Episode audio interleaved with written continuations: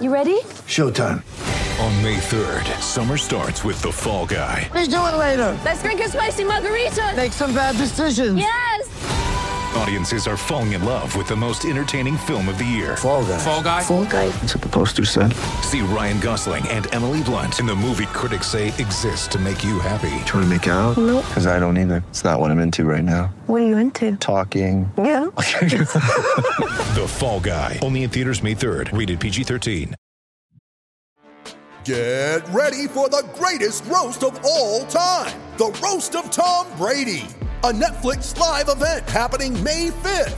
Hosted by Kevin Hart, the seven time world champion gets his cleats held to the fire by famous friends and frenemies on an unforgettable night where everything is fair game.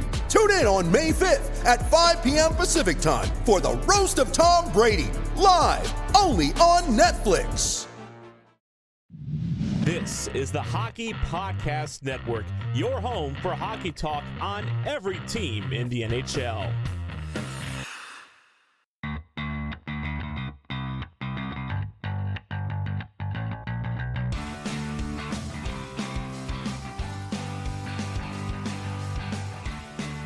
Hello, hello, and welcome to the Tip of the Iceberg podcast, brought to you as always by the Hockey Podcast Network.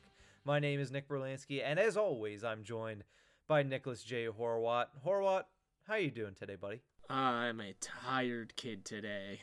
I feel that on a spiritual level right now.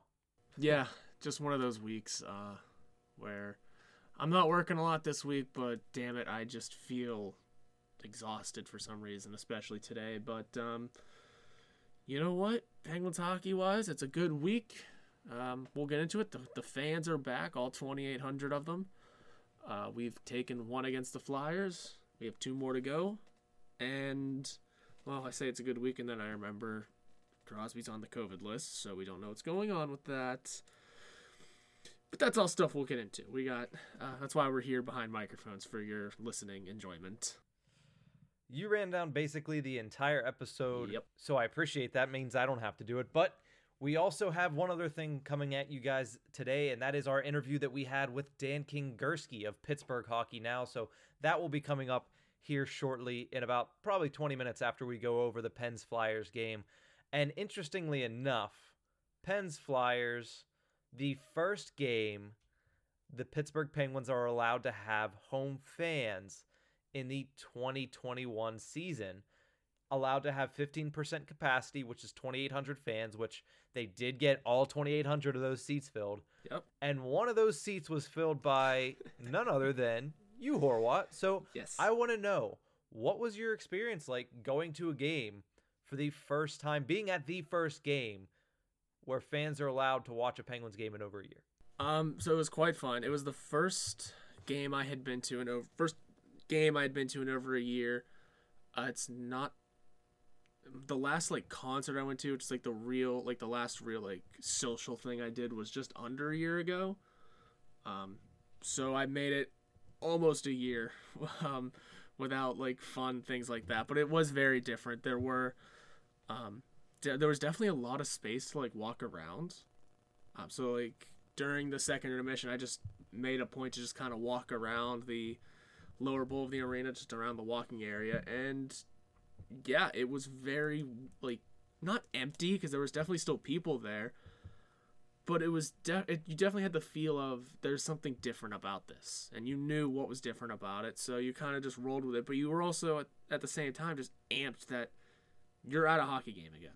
That was the first feeling I got walking in. Is just I, it could be there could be no one else here. I'm at a live in-person hockey game again, and I was going to enjoy that. I mean, beyond that, it was the complete standing room only sellout of 2,800, and it was the 600 something consecutive. I forget- 610. Nice. Yeah, that 610th consecutive sellout, and ah, if you want to put an asterisk on it, that's up to you. But so a few things about the stadium. It's still cold as all hell. it's still freezing in there. I get as a it is a room of ice, but it's still cold. Um, they I didn't realize the crowd noise was pumped into the arena, and it was still pumped in, and it was noticeable. It wasn't after a while, it kind of just turned into white noise, like just background little buzzing, like what would like what people usually put on to like go to sleep. But it was definitely noticeable, and it definitely did escalate and de-escalate. It got louder and quieter at certain points of the game. It was very interesting to actually kind of hear that in the arena, and it was on the entire game. And it was a little jarring because I don't. It's just not what you expected whenever the crowd was back. I mean, granted, twenty eight thousand people isn't going to be the or twenty eight hundred isn't the was about to same as yeah.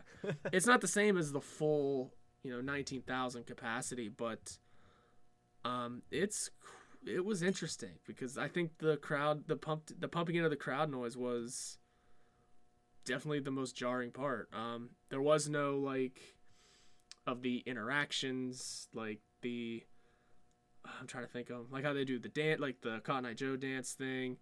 Uh, Selena Pompiani wasn't there doing her intermission routine stuff.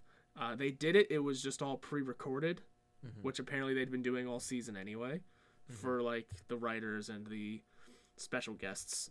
Um, but it was just interesting walking around. Whenever I was walking around, I noticed they took the kid zone out and made that like a media room. Um, but whenever everything's all fixed there, I think that's also going to turn to like a bar restaurant because there were definitely taps, but every all, uh, no taps were on. Um, so yes, I had to overpay for canned beer, but so be it. It was still great to be there. Uh, you do still have to get food with your alcohol, uh, but I think that's just state rule. Um, but what's cool is just some of the things that they implemented. This, there, if everything was touchless, everything. I mean, there's like this cool scanner that you just kind of throw your you know drinks and food down on this little platform, and a little camera scans the whole thing, and it, boom, there's your receipt in your face. Just input your card. And then there's also the app um, does mobile ordering, the Penguins app. It's all kind of cool things going on at PPG Paints Arena. If you have the opportunity and are lucky enough to get to a game this year, it is a much different experience. Um, it's worth it. I don't know what ticket prices were or what they are. I don't know if you've, if you've looked into that at all, but I know it's probably hard to get them because it is such a low capacity and it has been so long since people have been to a game. But if you are able to and have the opportunity, take it. It won't be the same, but you might enjoy it. I thoroughly enjoyed it. I got to sit back. I got to extend my legs over the seat in front of me because no one was there in, in the row in front of me. So um, I got to sit comfortably. And yeah, if uh, I don't know how else, if you have any more questions, let me know. I just kind of ran down my notes, but it was all very fun and interesting stuff. it was a historic night and i don't think a lot of people and i'm sure you actually did but I don't think a lot of people realize how historic it is that this is a worldwide pandemic. So whenever anything opens up the first time we go to do something the first time we go to do this the first time we go to do that. Well that was the first time anybody had been allowed back into ppg paints arena in over a full calendar year basically. Almost a full calendar year. Not exactly a full calendar year but that was the first time after all of the stuff that the world has gone through and all the stuff that eh, to a lesser extent the NHL has gone through and their fans have gone through. And I, I'm jealous of you and I'm sure some of our listeners are jealous of you that you got to be there. And just did the gravity of that situation weigh on you at all whenever you got there and you saw puck drop for the first time? A little bit, yeah, because you knew it was something special you were kind of there for because it was such a low number. I mean, it was, it was only 2,800. It's you knew you were one of the few, and it is something special. I mean, it's you watch it and you're yeah, you're happy to be there, and yeah, you're enjoying these new amenities of, you know, you don't have to really interact with anyone. You don't have to touch anything. You just you know throw your food in a scanner. You can kind of stretch out a little bit in your seats, but at the same time, while you may enjoy those things, I mean, the scanner's going to be around. They're keeping that. Um, I guess something like that was going to be implemented even without a pandemic because they just have that technology to do that, and it was sweet. but you know, as much as I enjoyed sprawling out over the seat in front of me and kind of just relaxing and watching a game, um, I'm sure all of us also cannot wait for the day that they don't have to continue pumping in the fake crowd noise where we are just kind of crammed in there, you know, like sardines in those little seats and just, you know, breathing on each other and just enjoying a good hockey game. And nonetheless, the hockey game was great as well. It was all awesome to be there. Um, but yeah, you could feel it was something different in the air a little bit that night at least because it was the first time back. I mean, yeah, the Steelers had people back for a couple games, but um, that was you know I wasn't no I wasn't there for that. We weren't there for that. No one we know really had that discussion. I mean, I'm sure the people that were at the first Steeler game with fans, you know, I'm sure they had this same sort of feeling. Like they were glad to be back at Heinz Field. They were able to walk through um, whatever the main whatever that hallway is called. I forget now. I don't I don't know Heinz Field as well. Yeah, but you know, it's if you're a fan of the team and you're going back for the first time, it's you have that feeling of it's things are getting back to normal again. I mean, things are, but I read the uh, if anyone has time and has the athletic, read Sean Gentille's piece on uh, why Crosby getting put on the COVID list means something to everyone because he said it, it yeah, we're getting people back. We're kind of inching toward normalcy again. But here's a little slap in the face and putting us back into reality that this is still a thing. That we still have to do the right thing and be safe no matter what. And I can genuinely say being at the arena, I felt safe. You know, I didn't feel like I was, you know, close to people. Like, yeah, you're to walk past people and be close to people. You're to do that in everyday life anyway. Um, so, one thing I did just remember though, everything, yeah, was socially distant and everything was kind of, you know, you had to keep keep your distance and keep your mask on everything. Uh, the bathroom was not socially distant. Every, every urinal was open. So maybe just maybe that's your one note if you're going to PPG Paints Arena, use a stall. Maybe make sure it's clean. I don't know. Um, but yeah, it, none of it felt unsafe. I never felt like I was going to be around someone I didn't want or feel uncomfortable in any way. So it was well worth it. A lot of fun and again, just a step in the right direction. I don't think there's anybody that would argue that uh, going to a game with 2,800 people comes a- anywhere close to going to a game that is, you know, white out, gold out in the playoffs, where there's 19,000 strong there cheering on the Penguins in the postseason. But at the same time, there's something about being there with that few people that is also very special, and especially we, we don't even have to keep mentioning everything that everybody has gone through in the past year and that sense of release to get to go and do something that social and to get to go to just go to a hockey game in public. We don't even have to bring all that up, but the fact that you're there with 2800 or 2799 other people in your case, it just feels like it's something of mass importance even though yeah, it's still just a hockey game. But it, it can mean so much more if you let it and i think that's that's what happened to me when i when i watched that on tuesday. Even even watching it from home it, it felt a little bit more special it did. And plus when you're watching a game in person as opposed to on tv you feel the energy a little more. Mm-hmm. you know you feel like you're i mean you're you are there. So you kind of you feel like the energy that the players are giving off. That's something that you can never replicate through a tv screen. I mean, I don't know too many times that I've been watching a game on my couch and like like feeling the tides of the game change. You know, yeah, you kind of get the idea that you can feel momentum, but it's a whole different feeling when you're in person there. Mm-hmm. And and this game specifically is one where you really felt the tide of the game change. It was an impressive, impressive game to be at live. That kind of game with a full crowd would have been incredible.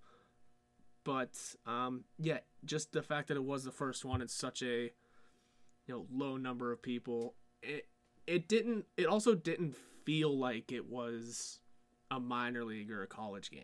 Mm-hmm. Like I've been to those. Like I've seen m- mostly empty arenas. I've been to PPG Paints watching college hockey. It's when it doesn't sell there, like it's a it's a different atmosphere. But this one, it felt like it was an NHL game.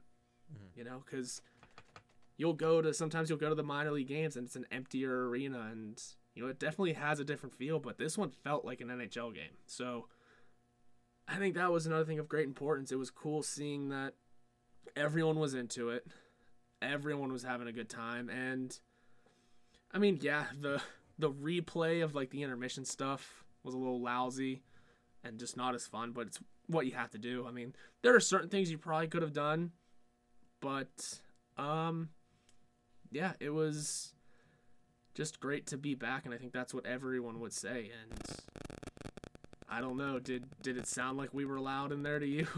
because there there were points where it, it, definitely sounded loud in there. I mean, Jarry's big save being one of the loudest that, that you heard on there, and then you you heard some boos whenever Philly would do something, and especially I think the Mark Friedman scuffle. You heard the fans a lot at at the end of the game, so there were there were moments, and also when Jeff Jimerson came out, that was cool. That from was his from like his box, I guess. I don't know because that's where yeah. Iceburgh was also the entire game. Like he Iceburgh was there, but obviously not going around to everyone. Mm-hmm. But he was up in that same spot all game. Um, so all the elements were there for the most part. Um, and I think one of the coolest parts, because I was asking you asking you about the crowd noise, was, um, me and my buddy Matt were just showing up toward the end of the toward the end of warm ups, and you know mm-hmm. Malkin's always the last one off, and I think his storyline of not having a crowd has made it's made an impact at least. We know that he thrives off the crowd. We know that he likes having a crowd with him to kind of really amplify his game. And we all know Malkin likes being the last one off. Whenever he was waiting for whoever it was on the Flyers to do their final things, you hear every I don't know how many people were in there at this point, but you hear each one of them cheering for Malkin already. And be, like given the situation, like the crowd is back, he has struggled this year because in part because there hasn't been a crowd. Also, Crosby's not playing. We know what he does when Sid doesn't play.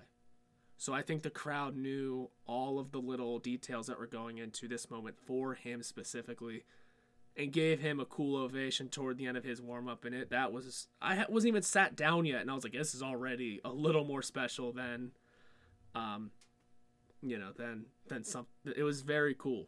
It was very special for him and for the crowd and I don't remember how he did for the whole game. Did he get a point or not? Cuz he didn't look phenomenal, but you know, it's Gino this season. we know he, how that's been. He did get an assistant, I believe, on the third goal, the Bryan Rust goal. He got an okay. assist uh, because he dropped it off to Letang, who shot it, and then Rust was able to put it in. So he did get an assist in the game. He played a lot better, and with that, let's get into the game a little yeah. bit. But of course, with that day coming up, everybody was excited, and then about halfway through the day, we get news that Sidney Crosby is on the COVID list and will not be participating in the first game in a year with fans. Uh, we at this moment do not know his status for Thursday night's game as we're recording this on Wednesday night. So we don't know his current status for Thursday night's game. He might be in, he might not be in, but he's on the COVID protocol list doesn't necessarily mean he has COVID. It just means he might have had a close encounter, he might have had a possible exposure, and the Penguins, of course, are going to abide by the league's rule on that. So we'll see how long Sid is out for. But let's get into the actual game itself. The first period did not start off too great. First game with fans, and you take two penalties in the first five minutes. But luckily, the abysmal Pens penalty kill was able to go out there and sustain and was able to go out there and fend off the Philadelphia Flyers, who don't have a bad power play. They haven't been great this year, but the Flyers had in the past couple years have notoriously had a pretty good power play. So the Penguins being able to kill that off, I think just helped the momentum right off the bat. Uh, yeah, I'd say so. I mean, we still only got what five shots in the period. Am I making that one up? Yes, we had five shots. Okay, I didn't think I didn't think that was fake, but yeah, I mean, other than not really producing shots even after it, you still felt confidence in the team, the in the fact that they were able to kill off two penalties in a row like that. And it's not even like one it turned into a 5 on 3. It was a penalty that got killed off a few seconds past and then another penalty. So you're basically working your first 4 or 5 minutes of the game on the penalty kill. Well, there goes, you know, any sort of momentum you wanted to start for yourself, but you were able to pick some up by way of killing those off, keeping it out of the net and looking good doing it. I mean, Jarry looked good making saves, and all the skaters out there making the right plays. It was impressive to see, and um, especially given how bad that our special teams has been, both penalty kill and power play. The fact it, that grew some confidence, I think, in them being able to kill off those two early, not just killing off the rest of the game, but those two early. I think were huge in the confidence going forward for the rest of the team. Yeah, and that that was a really major moment in the game early was the fact that Tristan Jarry kind of came out and, and put his foot down from the get go. Because yeah, they killed those penalties pretty well. But Tristan Jarry, as he should be, was the best penalty killer on the ice for them. And he was on his game from puck drop. And that was one thing that was very welcomed if you're a Pittsburgh Penguins fan. You had a new defenseman in there, and Mark Friedman, making his first start as a Penguin, first time he's playing in a game because POJ, as we end up talking about with Dan Kingerski, who the interview is coming up in a little bit, POJ might need some time off, and, and we saw that on Tuesday. He got to sit, sent actually the whole way down to the taxi squad, probably for logistical reasons with the the Crosby COVID situation. But you know, Tristan Jarry was able to come out, stand on his head in that first period, and it, and it helped because the Flyers outshot the Penguins 14 to five, and you know that's a story that has been plaguing the Penguins in the first 20 now 21 games of the season is they give up so many shots in the first period, and then you look back to Sunday's game against the Islanders when they got shut out, they only had two shots in the first period. This game, okay, they escalated it and got it up to five shots, but they still need to come out better at the beginning of every game now. Yeah, it's still not enough. Five is not enough. It's I don't I don't know the average exactly mm-hmm. for shots in a period, but it's got to hover around double that, maybe triple that. So yeah, maybe maybe you're not aiming at 45, you know, shots a game, but it's I mean, that's what you want to shoot for.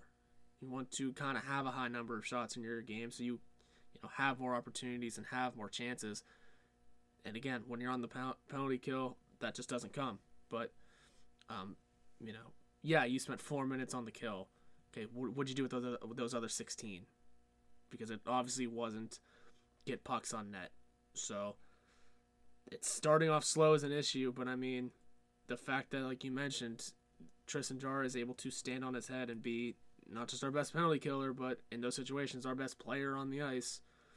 It's a big help, and it's good seeing him, you know, play like he's supposed to.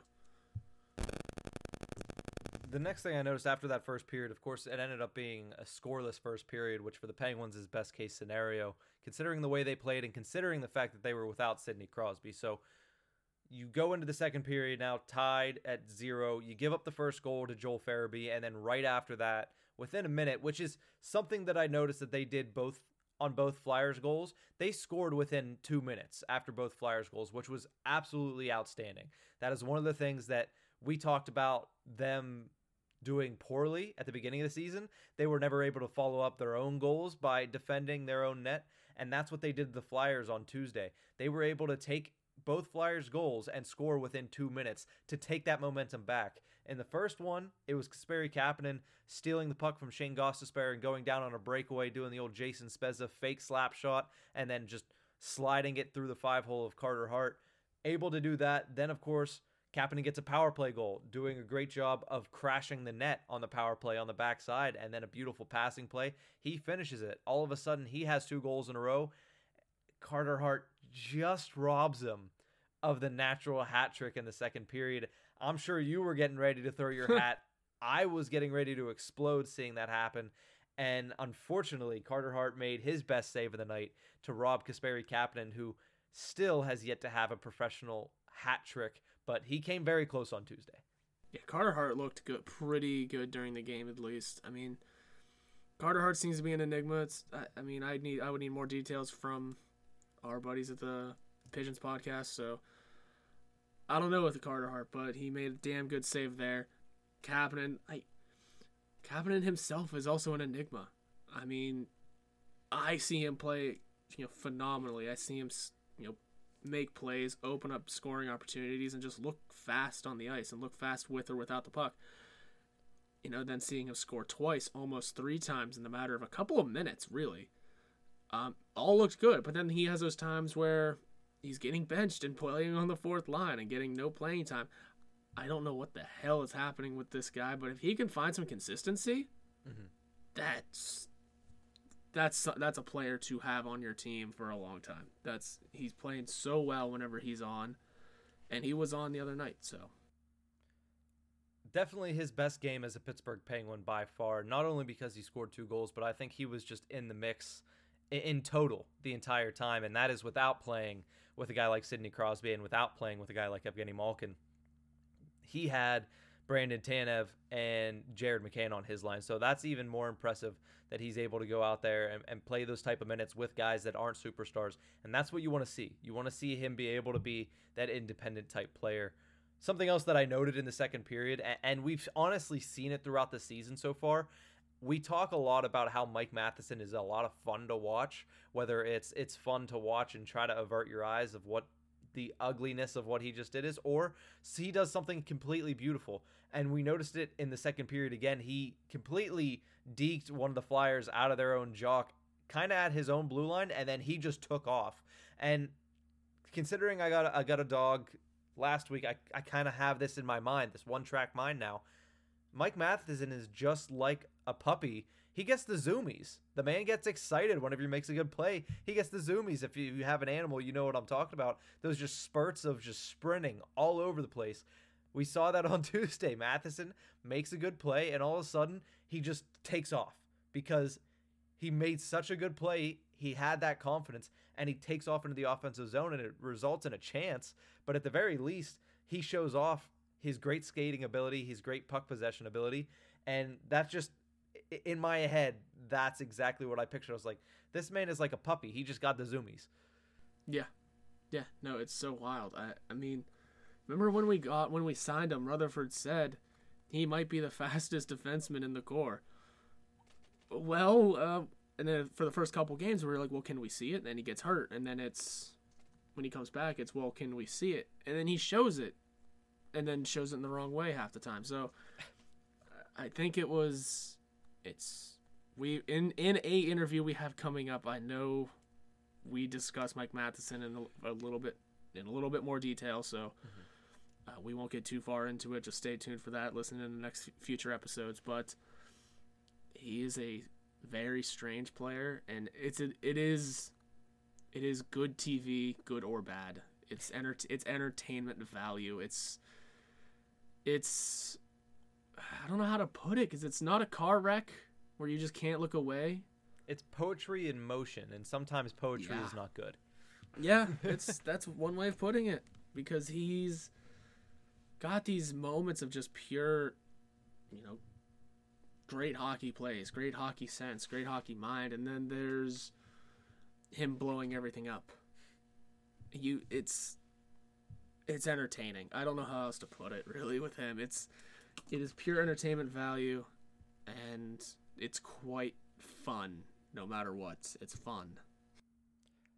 It's a hundred times better than watching Jack Johnson try to bumble his way through an through an NHL game. So I'll give him that much. Now the contract again. Let's ignore the contract for this season because it is the first season with him, and then we'll have to deal with that in the offseason, Yeah. seeing how much we're paying him. But as of right now, Mike Matheson, may, he's playing half decently. He's playing as a decent second pairing defenseman, and that's all we have to say there. And I mean, if, if he can start showing more spurts of, of, of these zoomies, quote unquote, as I'm now going to describe when he does that, then that's good. And that's what we need to see. Going into the third period, then I, I do want to bring up Matheson's empty netter, which was absolutely gorgeous. But before that, just a shout out to Cody Ceci, Mark Friedman, and anybody else that was on that play because that was a beautiful goal. And that, like I said, coming just about a minute after Joel Farabee made it a three to two game, and that kind of was the nail in the coffin. Put with Cody Ceci right in front of Carter Hart, putting that in the net, making it a four two game, and at the Penguins at that point just controlled the puck the rest of the way and, and got the W in regulation. I may add the fourth regulation win or fifth regulation win, one of one or the other of the season. I don't know, but it is more of Cody Ceci looking looking good. Mm-hmm. They're using him in the right role. That's all it is. That's all we had to do. That's all Toronto had to do. That's probably all Ottawa had to do toward the end of his tenure there. You use this guy in the right role, he's not going to burn you. You hope that much. I mean, he will. Don't get me wrong. He probably will burn us at times.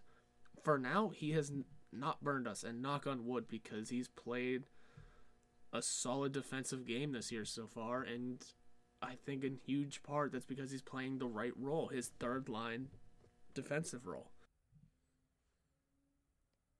And the Penguins are lucky that he has panned out the way he has because if not, I'm not sure where else you, you go at this point because the if you really look at it, the Penguins got lucky this year with the deployment of their defense because with the injuries they've sustained, and yes, Brian Dumoulin looks like he's about ready to come back here in the next game or so.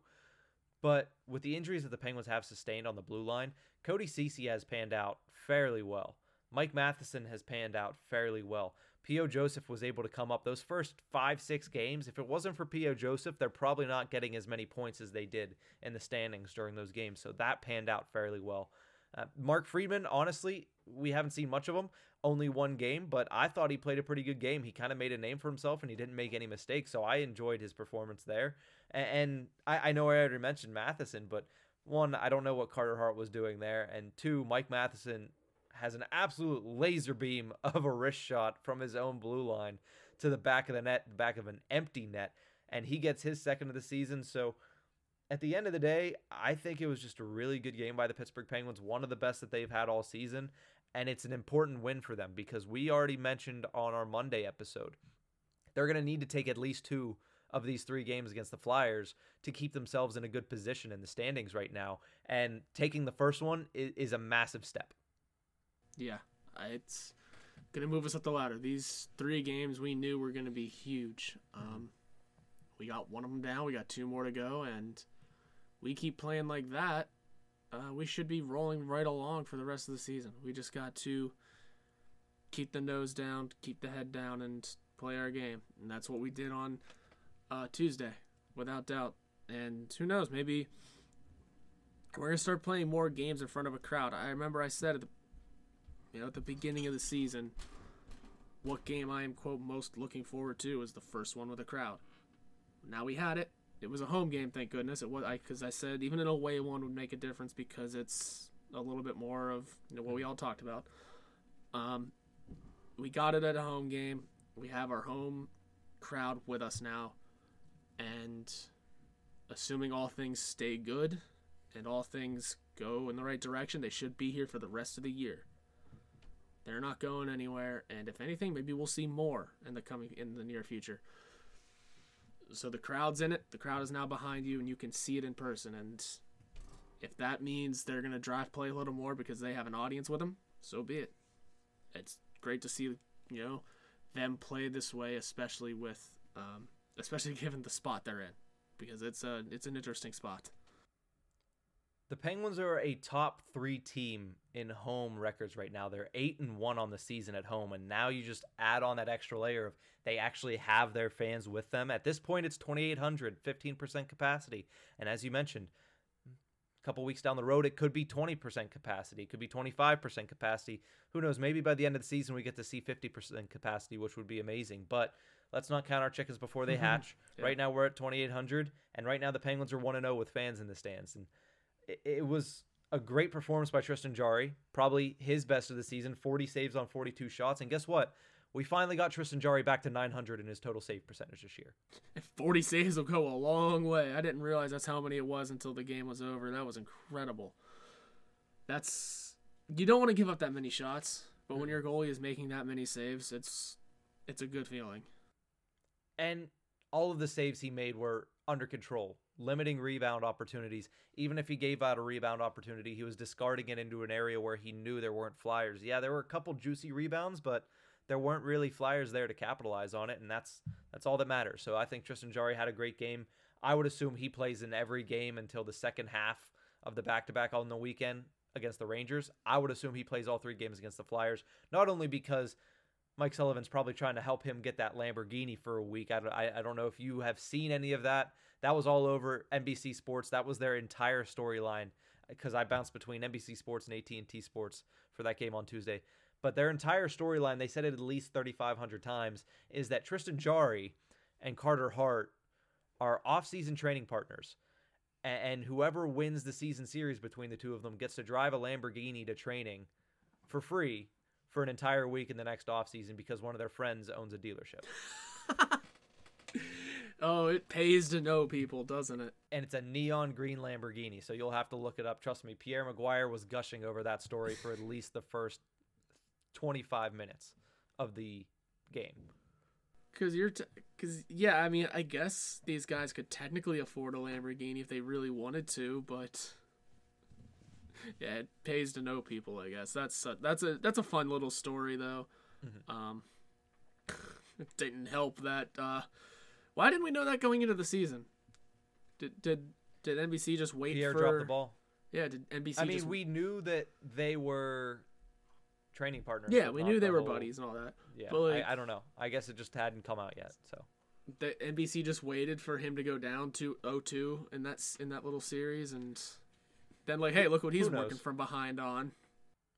maybe Pierre actually put in some overtime and figured that out. That's why they said it so many times. But I digress on that point. The one last thing I want to bring up before we send it over to our interview with Dan Kingerski is the salute to the fans after the game. I thought that was a very nice touch by the Penguins.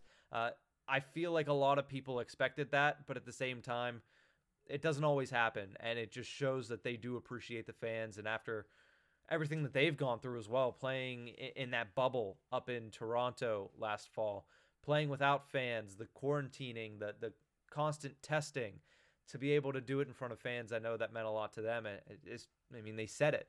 They they said how much it meant to them. So it was nice that they were able to show that gratitude to the fans, and it was nice that for the fans in attendance, you got that gratitude given to you. Yeah, it's it's been a while. I mean, do you remember the day that the season got shut down last year? Yeah, we were getting ready for Penn's Columbus Blue Jackets in Columbus. Yeah, so it's to think that it's been since the game before that, really, since you know they've been able to play. It was a Devils game because I remember I had to keep notes on it. Um, that that's the last time they kind of saw when you're a player like that, and especially if you're a guy like Letang or Malkin or Crosby for that matter. Do you feel like those fans kind of become family to you after that long? Yeah, I, I feel like at that point, 15, 16 years into your career, it it just feels like something that I mean, maybe not family. for granted. Yeah, it's maybe not But- family, but it's that extra piece of you. And you know, they said, I mean, yeah, they said they didn't care where they played for the Stanley Cup. They didn't care if it was I think Dumoulin's one that said it in my driveway. It makes no difference for us as players. But at the end of the day, you know it's a whenever you have to play it in a different environment, it's a completely different feel. Um and we've all been waiting for that moment. I mean, this this whole episode's a little emotional and a little, you know, a little heavy with this whole idea that it has been so long since people have been there, and it means something to not only the fans but also the players that we are able to come back and be there in person. And yeah, okay, so we saw the salute coming. Who cares? I Yeah. mean, it was It was a great moment nonetheless. yeah, it was well, yeah, what we expected, but also um it was a necessary moment and it was something to show that I mean, we were just getting ready to watch them play against the Blue Jackets and we were having discussions of can this team, you know, sustain this, you know, play into the playoffs and can they turn it around because they had just come off that bad California trip Yeah.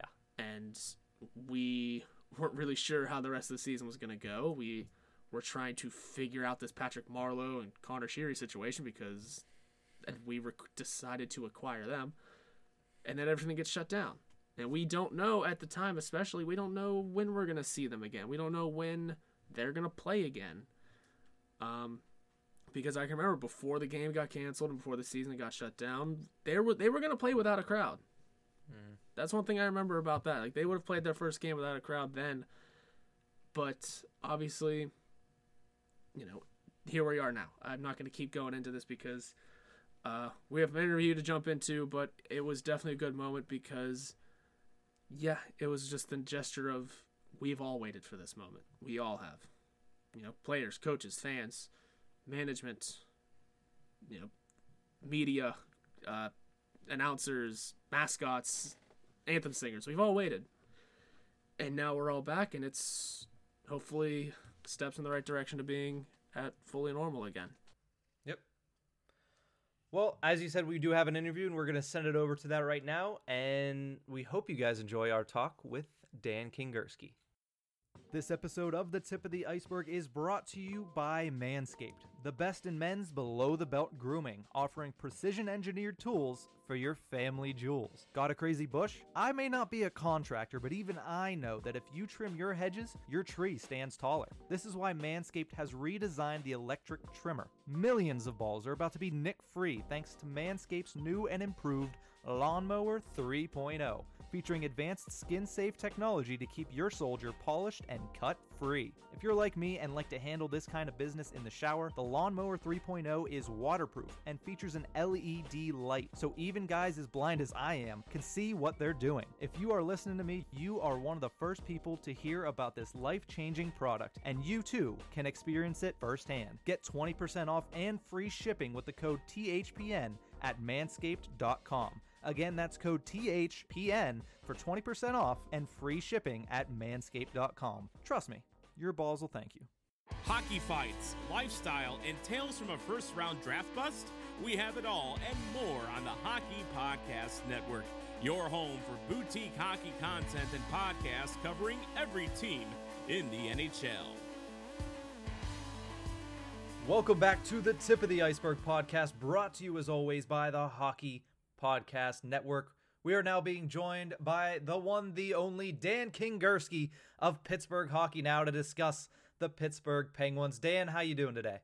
I'm doing well. I've never been called the one and the only, at least in a good context. well, there's always a first for everything, and that's what we do here on the show. We give firsts. All right.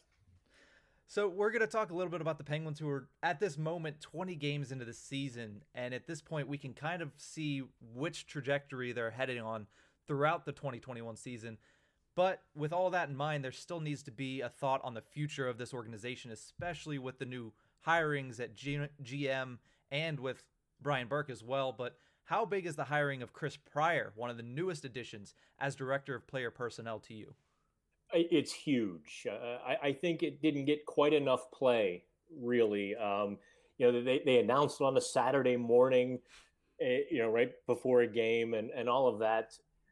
What Chris Pryor is, is he is the symbol of the new direction or, or what comes next, really, for the Pittsburgh Penguins. He is the guy who did a lot of the drafting in Philadelphia, and they drafted very well for a long time uh, on PHN. We went through just a handful of the guys they plucked in the second, third, fourth, fifth rounds Oskar Lindblom, Carter Hart. So many of those guys weren't top 10 picks, but the Flyers got very good value. And, and Ron Hextall really trusts Chris Pryor. Uh, I thought the telling sentence in Hextall's Saturday morning press conference was now we can begin to evaluate you know the rest of the organization. So he really was waiting for Pryor as his right hand man, his second set of eyes to really now tear into the nuts and bolts of the Penguins organization. It's interesting. I mean, I know that the Mark Friedman signing was, you know, kind of a small waiver signing, but I guess he is a Hextall and Pryor guy, and, um, you know, the Flyers' defense is a defense that kind of clogged itself up in a in a way. But I mean, is Mark Friedman a guy that um, you know Hextall and Pryor going to be confident in? Is he a guy that one day at least maybe can make some sort of noise in the NHL, maybe with the Penguins or team? Uh, good question, really. Uh, his claim when they claimed him off the waiver wire, I mean, it makes him the fifth right-handed defenseman that uh, you know they've got on the roster, and they can't put him on the taxi squad or the American Hockey League without you know re-exposing him to waivers. So so they knew they were going to have to carry him on the NHL roster. I you know, I, I think the jury is out. He is a little bit older now. He's not a young prospect, but he's also got some things that, that the Penguins want to see, in addition to being a right-handed shot. So let's say Cody Ceci isn't around next year, or or you know someone makes a makes the big splash for Chris Letang in the summer. Whatever happens, you know, that they've got some depth. Credit and props to Chad Ruhwedel for being a a steady, always reliable guy who's there in the pinch. But you know, uh, Friedman has some grit and a little bit of snarl to his game back there on the blue line. So if you want to plug somebody in for this season or for longer term, I think Friedman gets the shot. He's nice to have around if you have the, the roster space. And it's nice too because the Penguins didn't really have to give anything up for him. He's kind of low risk, if you will, because picking him up off the waivers, he has a low cap hit. So that that was a small move made by Ron Hextall, kind of dipping his foot and dipping his toe in a little bit into the the moves as general manager of the Penguins. But what kind of sense have you gotten from him and Burke so far? Is it an evaluation period? Yes. But do you see them making any sizable moves before the trade deadline this season? I think the plan was to not make a big splash mm-hmm. on the you know this season before the, the trade deadline. However, the you know the the best plans of mice and men really. If the team continues to middle and be outside the playoffs, if they continue this in, inconsistency, if they continue to have these uh, the same issues plague them for the next five weeks, I, I think uh, Burke especially will will push to to make a big move or something bold.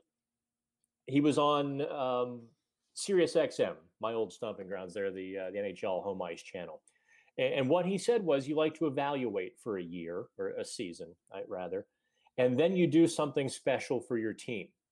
In the past, that something special included trading for Phil Kessel in Toronto, which actually didn't work out so well because what they gave up turned out to be a couple lottery picks. Uh, Tyler Seguin being being one of those, you know, picks. But then in, in Vancouver, he swung the deals to get the Sedin twins. In Anaheim, he picked up um, Chris Pronger in addition to some picks, which turned out to be pretty good for them as, as well. So so there is a track record that he waits. But the Penguins are all in this year, right, guys? Yeah. So so you can't wait if they're going to miss the playoffs or if you feel like they're going to miss the playoffs. Um, I think they have to do something if this continues. Yeah, and I mean, you mentioned that this team has got some definite issues right now, and just what are some of the biggest issues? And how can they be solved if they can even be solved this year? Not you know go, not going into next year, but this year specifically. Well, that's a a pretty big uh, question, right? If they had the answer, they would do it already.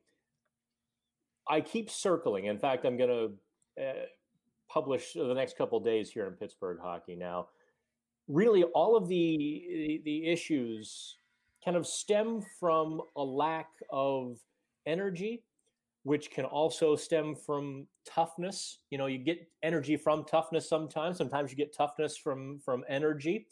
You you also have a lack of players in their bottom six who are filling their role properly. Sullivan's had to shorten the bench in in good times and in bad recently. Really going with the first and the third line. You know, the Crosby to Blueger, Blueger back to Crosby. Malkin's been getting less ice time in the third period, and actually over the whole course of the game and, and the fourth line is has been spare parts for everybody. So if they can fill the fourth line, I mean that might be the most low hanging fruit for them mm-hmm. is to fill the fourth line with a guy or two who can help the team overall, help them kill penalties, provide some energy, provide a bit more jam and, and physicality, and heaven forbid somebody who doesn't mind dropping the mitts once in a while to you know, to serve a little justice when Mark Jankowski gets run into the rafters a second after the puck clears. Those kind of guys make your team better, even if they're not good statistically. So, uh, you know, that's the low hanging fruit. I think we could see Ron Hextall address very, you know, sooner than later. Hey, if they're looking for somebody that's willing to drop their mitts, look no further than their goaltender in Wheeling. He looked like he was pretty willing to drop the mitts the other night oh, I, I didn't catch that. He, oh. he dropped he dropped the blockers, huh? Oh, big big time! There was a center ice brawl. He he went all out for him. So you got to look it up whenever we get off this call because he uh he had a good showing as well. So so he didn't do the Jordan Binnington and just keep skating. He went for it, huh? No, he actually had the balls mustered up to go out there and drop the Mets fully. He wasn't just making people flinch and skating oh. off. I, I miss the ECHL. I haven't been to a, a game in Wheeling. I used to I don't know. If, I I, wor- I was actually the play-by-play guy in Johnstown when they had an ECHL team, and oh, that, that league is is something something unique and special. Definitely, and I even posted today. Whenever we posted the video of that, I posted, "Well, it takes me back to my childhood because I grew up in Johnstown, went to those Chiefs Nailers games, and enjoyed every second of it." Yeah, I mean, fa- fans would tell me stories of you know the glory days of the '70s and '80s. They'd come home with blood on their clothes. My grandmother was actually a billet family, so she had a she had a fighter. So she would always say, "I hate it. I hate it. I hate when he comes home after a fight." yeah, it um, uh, it definitely was different hockey back then. Mm-hmm. Sticks were not out of bounds, and but I don't think the Penguins are going to get that kind of guy. no. I think Tom Sestito is is happily retired. Forgot about Tom Sestito. That's a name that I think we talked like me and Berlansky definitely talked about quite often before.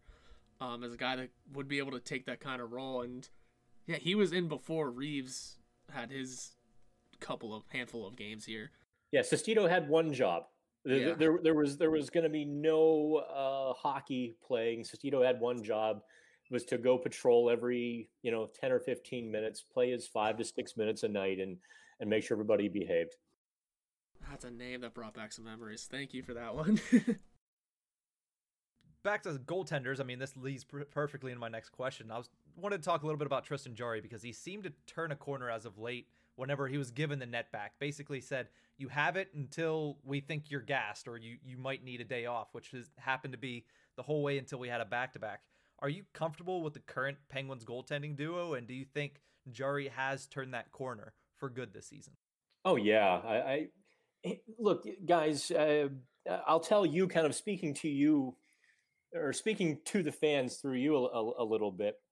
The the biggest difference between Matt Murray and Tristan Jarry was I'm sure Jarry had flaws in his game when he was 22, 23 years old. We only got to see him for a very limited stretch, like a, a 26 game stretch, just enough to lose his his rookie status. Mm-hmm. He had to fight his way back to the NHL. Now he's a very talented goaltender anyway. Uh, I don't know that he had the big glaring flaw that that Murray had with the glove side or or the mobility, but um, I'm sure they were there. Jarry had to smooth those over and he had to take off those rough edges to get back to the NHL. So, yes, he's a young goalie, but he's had the longer path, the more traditional path. So he's more set.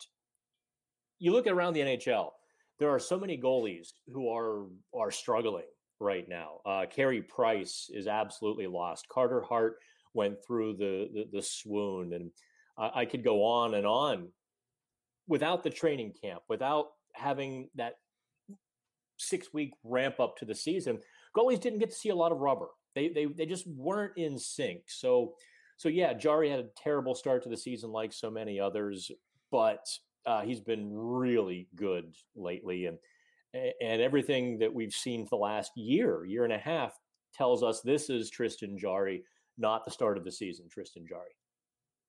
Yeah, I mean, we just hope Jarry's you know like this to stay, and I think we all are in agreement that he should be. And much like uh, the goaltending situation, the Penguins' blue line has been you know full of headlines this year.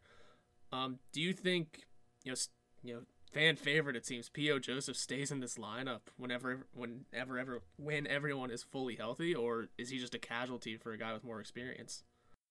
Well, I, I think the answer will be in between really. Uh, PO needs a reset right mm-hmm. now. Uh, I, I, kind of, uh, I asked Mike Sullivan about that. And forgive me, my days all run together. So whether it's Saturday or Tuesday, it's it's game day or non-game day for me. But uh, you know, he, Sullivan was honest that that PO hasn't been as good the last five or, or seven games, and and that's just natural for a young player who's a bit green and raw.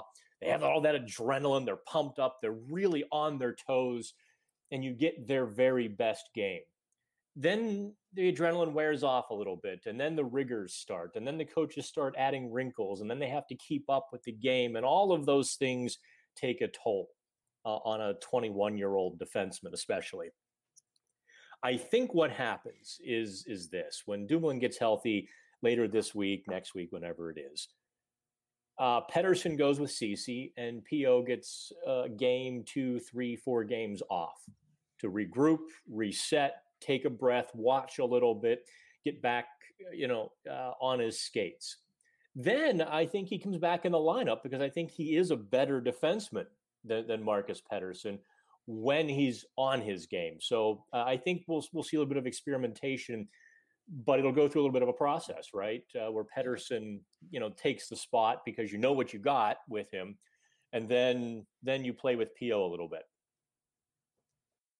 A big part of that also, I think, is the amount of minutes he was playing right off the bat. Because whenever Po Joseph made his debut and played in his first handful of games where he was playing that above level hockey, it seemed like it came naturally to him. And it one almost had to have imagined that he's 21 years old, it's his first stint, and he's playing 22, 23 minutes a game. Eventually, somebody's going to adjust to him. And eventually, he's going to have to have that moment where, all right, I need to take a step back and reassess and then go out there and be able to adjust again to the playing style. Yeah, I also wonder if there's something with John Marino because uh, he looked great with Marino, and so does Mike Matheson. All of a sudden, right? Is is Marino even though he's not as um, noticeable as Marino was last year? Is he uh, making these guys look good? Is he doing something or not doing something that allows PO, that allows Matheson to go play their their best game? So that's something to keep an eye on too. One thing with Marino this year has been consistency, and for the Penguins, not a lot of players have been able to use that word to consider what their play style has been. I think two forwards that I would have to say that are consistent are Teddy Blueger and Brandon Tanev. Tanev, of course, the consistent turbo motor going all the way. But I want to ask you a little bit about Blueger. He's kind of been one of the most consistent players for the past two seasons now for the Pens. Is it fair to see him as the the quote unquote answer for the Penguins at third line center? Uh, it's it's um, looking pretty good, isn't it? He has what eleven points in twenty games. Yet he doesn't have a few any points in his last few games.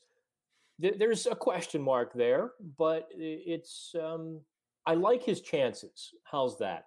Now, if they can improve upon that this year, I'm looking at guys like Luke Glendening in Detroit and somewhere around the you know players around the league a bit more experienced, and you can take that Tanev, Blueger, and Aston Reese line, and again make it your fourth line because you've bolstered your third line.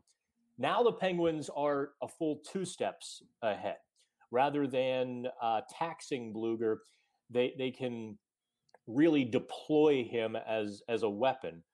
I, I, don't know if that's the route they go, but if he's stuck as a third line center, they, could do a whole lot worse.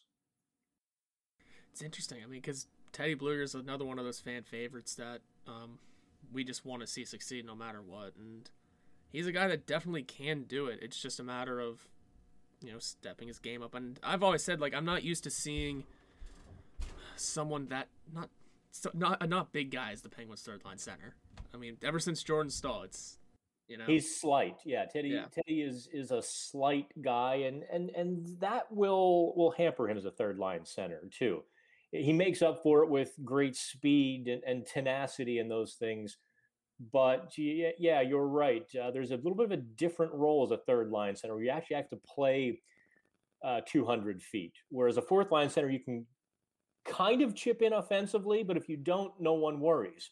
If yeah. you don't chip in offensively as a third line center, now people are starting to question you. So you really have to be on your toes when to go and have that extra dimension, which can wear you down because that's a lot of cycling and that's going to the net and that's playing in some hard areas as the third line to create some momentum and create some ugly goals because you're not playing with guys who can create pretty goals. You know, you're not playing with Jake Guentzel or or Bryan Rust has become a guy who can do the pretty stuff too. So you're not playing with those guys. You're playing with grinders. Yeah, and that's the way it is for him. But you know, whole team as it is, we you know discussed that we've had some issues, but going forward, we are yet to play. You know, two teams that are straight up not that great this year, and the Sabres and the Devils. Um, do those you know remaining 16 games, those possible 32 points, do they carry a little more importance given the position the Penguins are in right now? Just out of the playoffs, but definitely still in the hunt and only a few points out of first place, let alone a playoff spot. They should, right? Yeah. Uh, you know, statistically speaking, they they should gobble up uh, of those 16 games. You're looking for 25 points Yeah. out of them. However, the Devils have bedeviled the Penguins over the last several years because the Devils played a very similar game. Uh, so I, I don't know. And look, Buffalo and New Jersey have hit rock bottom now. Will they be at rock bottom when they play the Penguins? Or will they get fed up and, and get that frustration going and take out some hate on the Penguins? So so you, you've got those issues to consider too. At the end of the day, everyone's going to play the same schedule and everyone's going to have the same teams and this, you know, and the better teams are going to make the playoffs, which I, I kind of love actually. I tend not to think that this is the uh, panacea that Penguins fans are hoping for because I, I don't think New Jersey and Buffalo are going to roll over. The Penguins are going to roll over them. Well, Dan, thank you so much for joining us and talking to us a little bit about Penguins hockey and, of course, a little bit about Nailers hockey. We had to throw that in there as well. But let all of our listeners know where they can find you on social media and what's coming up for you on Pittsburgh Hockey Now. Oh, just you know what? I don't even know what's coming up because we just keep writing. Uh, it's all day, every day. We're just turning out content like like crazy people. So just check out PittsburghHockeyNow.com. And uh, hey, appreciate you guys having me on. It's been a lot of fun.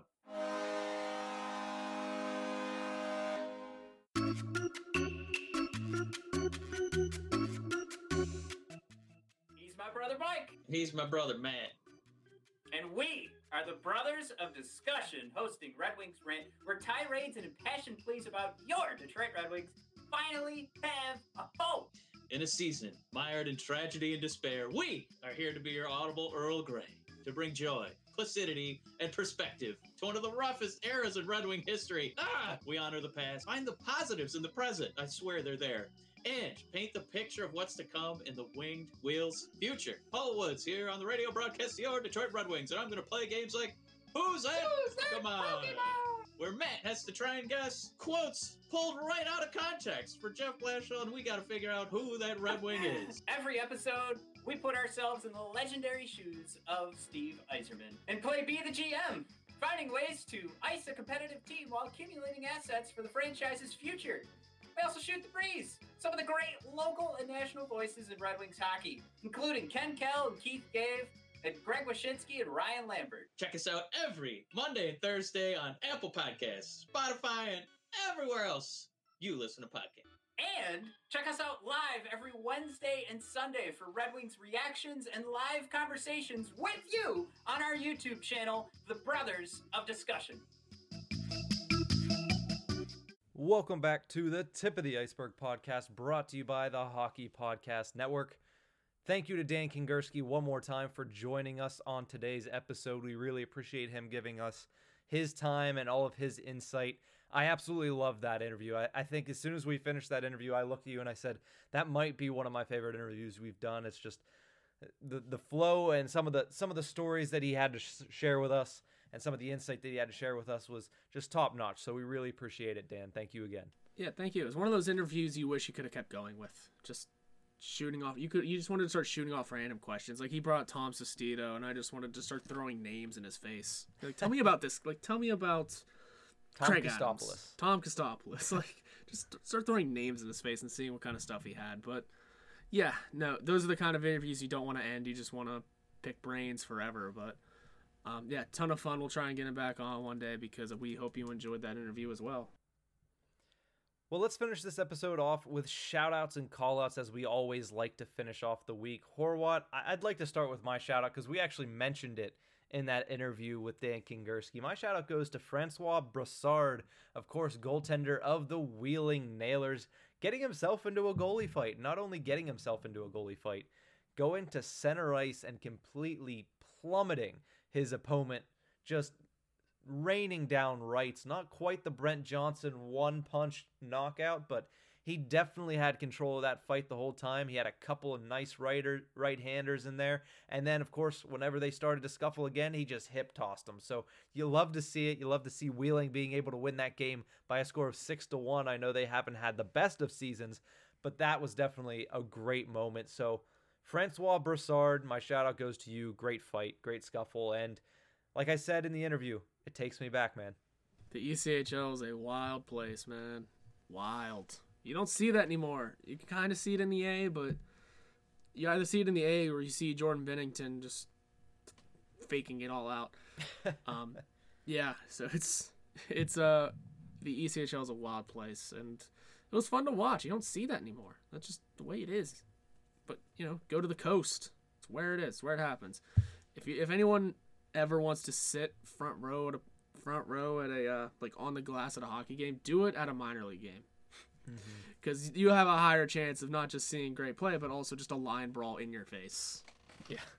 And yeah, you can't see everything. I've done it before for a Florida Everblades game, but it's still great fun. And a line brawl did break out just at the other end of the ice.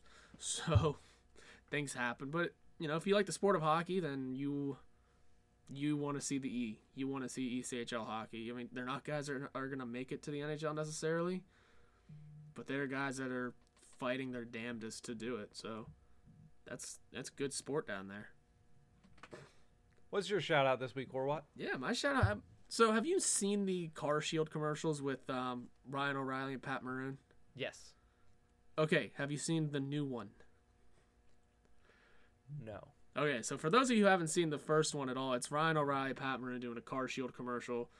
They're discussing their cup victories. It's really funny because Pat Maroon has two to Ryan O'Reilly's one, and that's kind of the joke they make at first.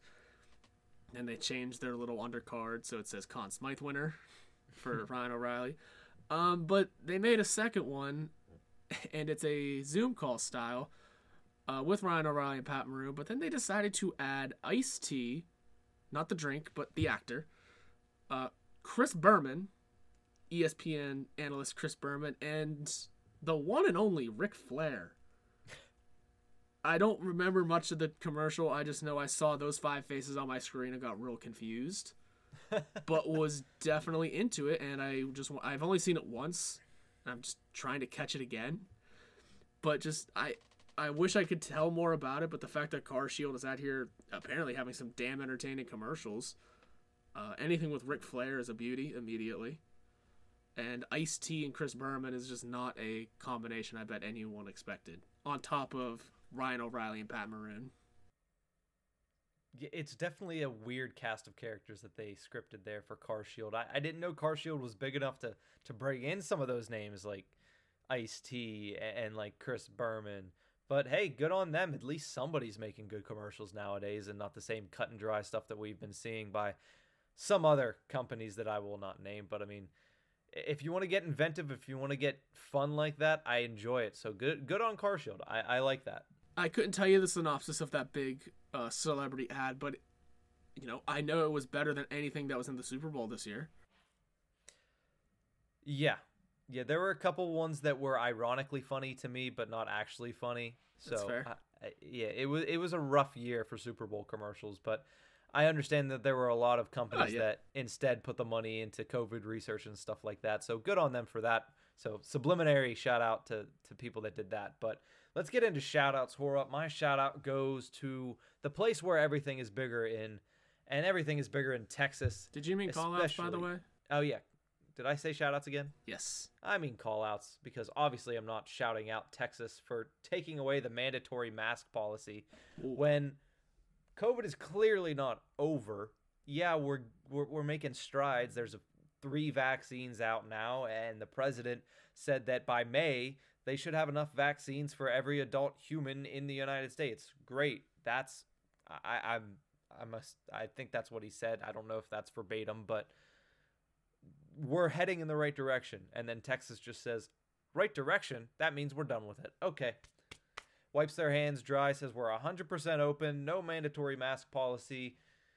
We're done with COVID. And it just, ignorance is is is a mighty powerful thing, Horwat, and I just don't understand how anybody can go from well, I'm not sure how, how close Texas was before because they already had fans in the stands since the beginning of the season.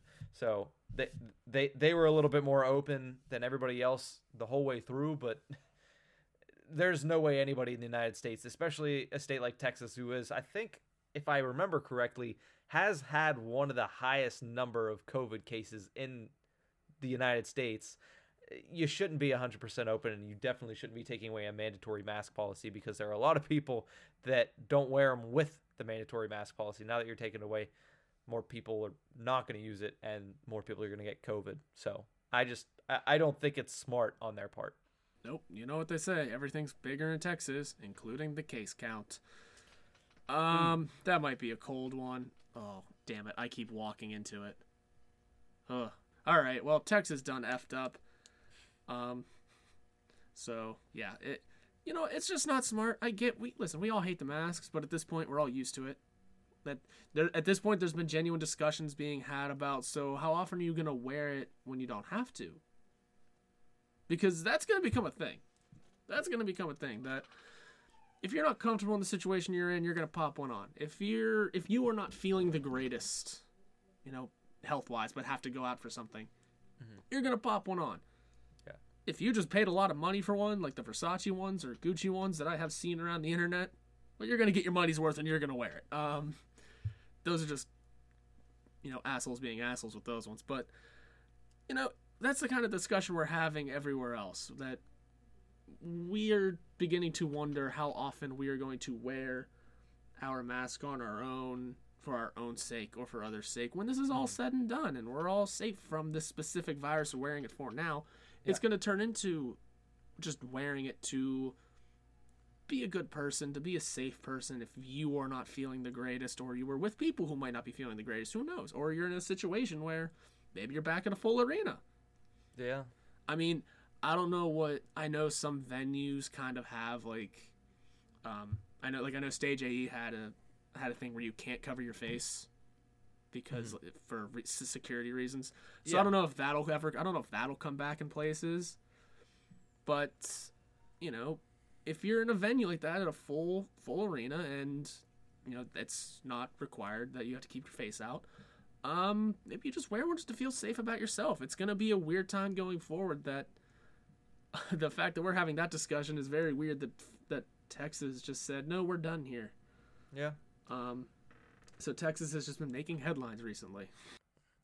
Big time. So take us home, Horwat. What is your call out for this week? Um, my call out's a little fun. It's not necessarily any bad thing. It's just kind of how things work. It's NFL and the NFL media because where the hell did the Arizona Cardinals come from with this JJ Watt signing? I had been hmm. listening to sports radio for a little while, and I think I heard every other team was involved in it, or at one point or another, a front runner on JJ Watt. And then the Cardinals just came from the moon with an elbow drop and said, "No, he's ours now." I literally had heard front runners were Tennessee, Chicago, Cleveland, Pittsburgh was in there for a little while. Um, I can't remember more, but New Orleans, Tampa, I think squeaked in. The Raiders, like all of these teams. But he goes to Arizona, which was never discussed. Meanwhile, there's you know Russell Wilson trade rumors. Okay, how does how has this become a bad thing? Well, because it seems like at this point, NFL writers and NFL media are just kind of throwing shit on a wall and hoping something sticks, and everyone takes it like it's gospel. I mean, I'm not saying this the work that Schefter or um, John Clayton. I'm not saying the work they do is wrong or bad. I'm just saying it's so hard to keep track of things whenever it literally looks like half these tweets are filling out Mad Libs. It's pick high priority player, pick three teams, enter trade request or more money. And then there you go. You have a tweet that's going to get sent around and be talked about for the next week. That's it. That's it. That only happens in the NFL. The NBA is a little different because it's all it's all hearsay and it's all just all their friends wanting to play together because they're all really good at basketball and want to build these super teams. I just want to know your thoughts on all this. So, like, does it seem like NFL media just kind of fills out the Mad Lib and says, "Here you go, have fun"? The NFL media is probably the biggest media sector in sports. And yeah. here's the thing it is March. There's nothing for them to talk about right now. So that is the problem. You're going to have stuff like that probably up until we get about three weeks before the NFL draft. Then it all becomes about the NFL draft. So it, it's just the nature of the beast when it comes to the NFL. And I get it. I mean, like I said, I understand it because there it is the most focused. It is the most talked about, and it's just wild, especially considering I said, yeah, there was those Russell Wilson trade rumors, but at the same time, I think there was a rumor that Russell Wilson said he didn't want traded. So are you really just flinging shit at a wall here, or what's going on? It's from a media's media person's perspective. I'd like to know the actual truth before I try and discuss things or put them on the air. I don't personally. I don't want to be like if we were to do a show and let's say there was genuine talks. that Like say someone wrote a story about Malkin wanting wanting traded. We come on here, we discuss it. Maybe like after we record it, two days later, Malkin's like, I never said that. Ever. Like it's just an issue and I get that again, it gets the reader's attention, it gets the word out there, you're doing your job, but I don't know. I just want to know what's real and what's not, and I don't want 80 different teams being involved for one guy and then have the Arizona Cardinals jump in from the moon and take him. It's not Well- all a bad thing. It's just I don't know. It's all wild to me. It's just the Wild West. Seems like you've had a crazy year first trying to pay first year trying to really really pay attention to the NFL. Is it always like this? No. Uh, Yes, I get it it. is. It's just, it's just very interesting. I'm like, and plus it's something new every day. Like I'm literally looking right now to see if there's anything new. Uh huh. because, like I said, it's usually just filling out Mad Libs. It's high priority name, three ran- random teams that aren't his own.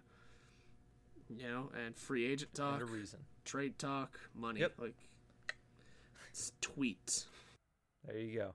Well, that's going to do it for this episode of The Tip of the Iceberg. We really hope you all enjoyed it. We hope you enjoyed the inside view of being at the first Penguins game with fans. We hope you enjoyed our interview with Dan Kingerski.